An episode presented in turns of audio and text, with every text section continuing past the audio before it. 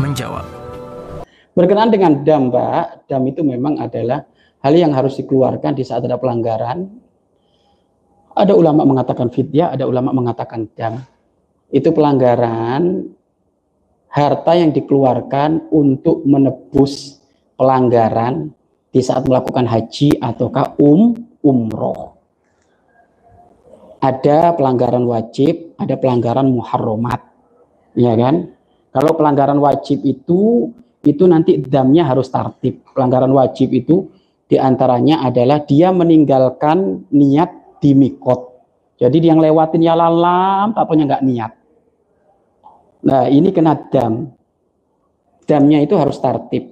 Di antaranya yaitu nyembelih kambing. Kalau nggak mampu nyembelih kambing, harus puasa 10 hari. Tiga hari di sini, satu minggu di bisa di sana di rumah. Nah, sekarang pertanyaannya, ya kan? Pertanyaan lagi, itu kan yang wajib.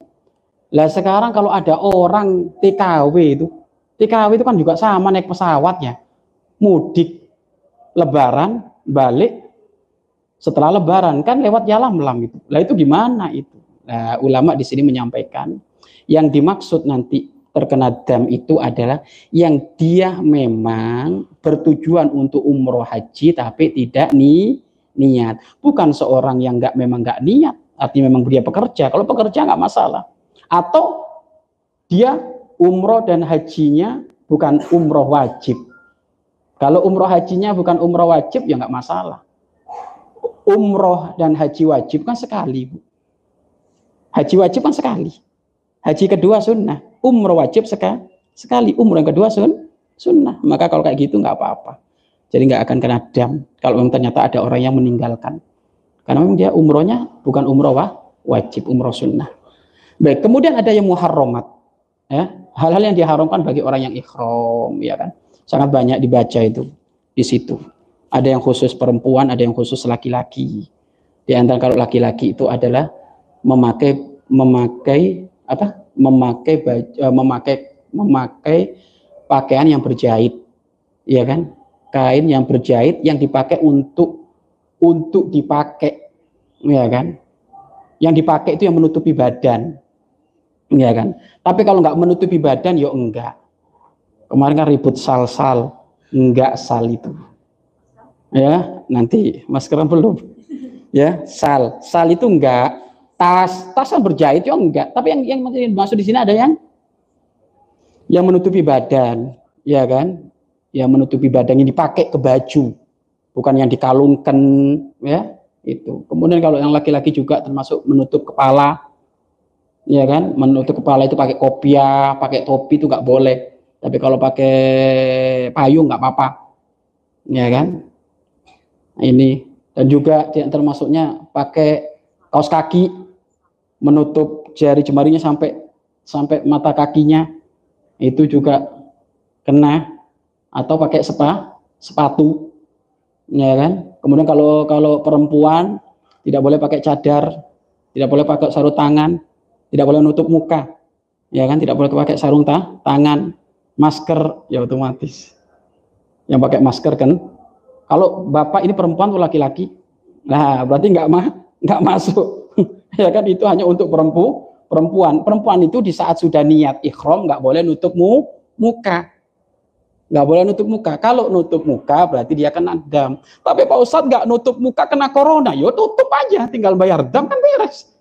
Ya kan nggak apa-apa kesehatan juga lebih pen, lebih penting. Kemudian aja secara umum apa kayak minyak wangi, potong kuku, apa eh, apa mencabut bulu sengaja atau enggak ya kan? Itu itu secara umum. Ngomong corok ngomong kotor. Ya kan? Kemudian berburu berburu nggak mungkin ya. Atau nyabutin rumput. Apa merusak pepohonan di saat dia sudah niat ya ihram. Ya kan? Menikah atau hubungan suami istri. Ya kan? Itu adalah pelanggaran-pelanggaran secara apa? Secara umum. Lah untuk yang muharramat ini ini boleh memilih. Nggak tertib kayak yang pertama. Boleh memilih ibu Milih apakah nyembelih kambing? Wah, pahalanya gede nih. Nyembelih kam, kambing. Ya kan. Yang kedua, jangan nyembelih kambing, Bang. Nggak punya duit, Bang. Pelit apa nggak punya duit? Kan itu. puasa tiga hari, puasa tiga hari, tiga hari. Waduh, bah, jangan, jangan puasa tiga Senin Kamis gak pernah apa puasa tiga hari. Ya sudah, yang ketiga, bukannya kali ini terserah jenengan mau milih yang mana. Yang ketiga itu adalah memberi makan fakir miskin enam orang dengan senilai tiga sok. Ya enam orang dengan senilai tiga tiga sok. Tiga sok itu tiga sok itu satu sok itu kan satu sok itu empat mut. Satu mutnya 6,7 on beras. 6,7 on beras kali empat. Ya dua kilo setengah atau tiga kilo paling banyaknya. Tiga kilo kali tiga berarti sembilan ki sembilan kilo. Sembilan kilo itu berarti sembilan kilo itu berapa pak? Kalau beras sana pak sepuluh ribu kalau beras ini berapa kan beras Arab berapa real. Uh, 35 real, Ibu. Ya berarti kalau sama idamnya, sama lauknya itu sudah 40 50 itu. Ya masa masa fakir miskin hanya makan berasnya saja, Ibu? Iya kan gitu. Iya kan? Jadi 40 50 lah. Itulah guru mulia kita itu. 40 50 itu satu pelanggaran lah. Ya, dan ingat Ibu, jenengan itu di saat bayar pelanggaran itu menunjukkan jenengan itu patuh dengan Allah. Loh kalau sudah patuh dengan Allah ini yakin dikembalikan lagi. Emangnya Allah butuh itu? Emang Allah butuh beras? Butuh tiga sok? Enggak, itu hanya Allah nguji. Ini loh berangkat ke sini nih pelit atau ah ini kan gitu. Kalau dermawan dikembalikan lagi oleh Allah. Ya, seperti itu Pak Tuhan. Makanya kemarin yang yang apa? Yang ada sempat pelanggaran-pelanggaran, ya nggak usah banyak berdialog, tinggal insaf. Nanti bisa bisa langsung bayar ke siapa? Ustadz Anu, Ustadz Abbas, ya Ustadz Abbas nanti karena beliau yang nanti menyalurkan ke orang-orang yang ada di sini. Ya, seperti itu Bang tua kami. Baik, sekarang.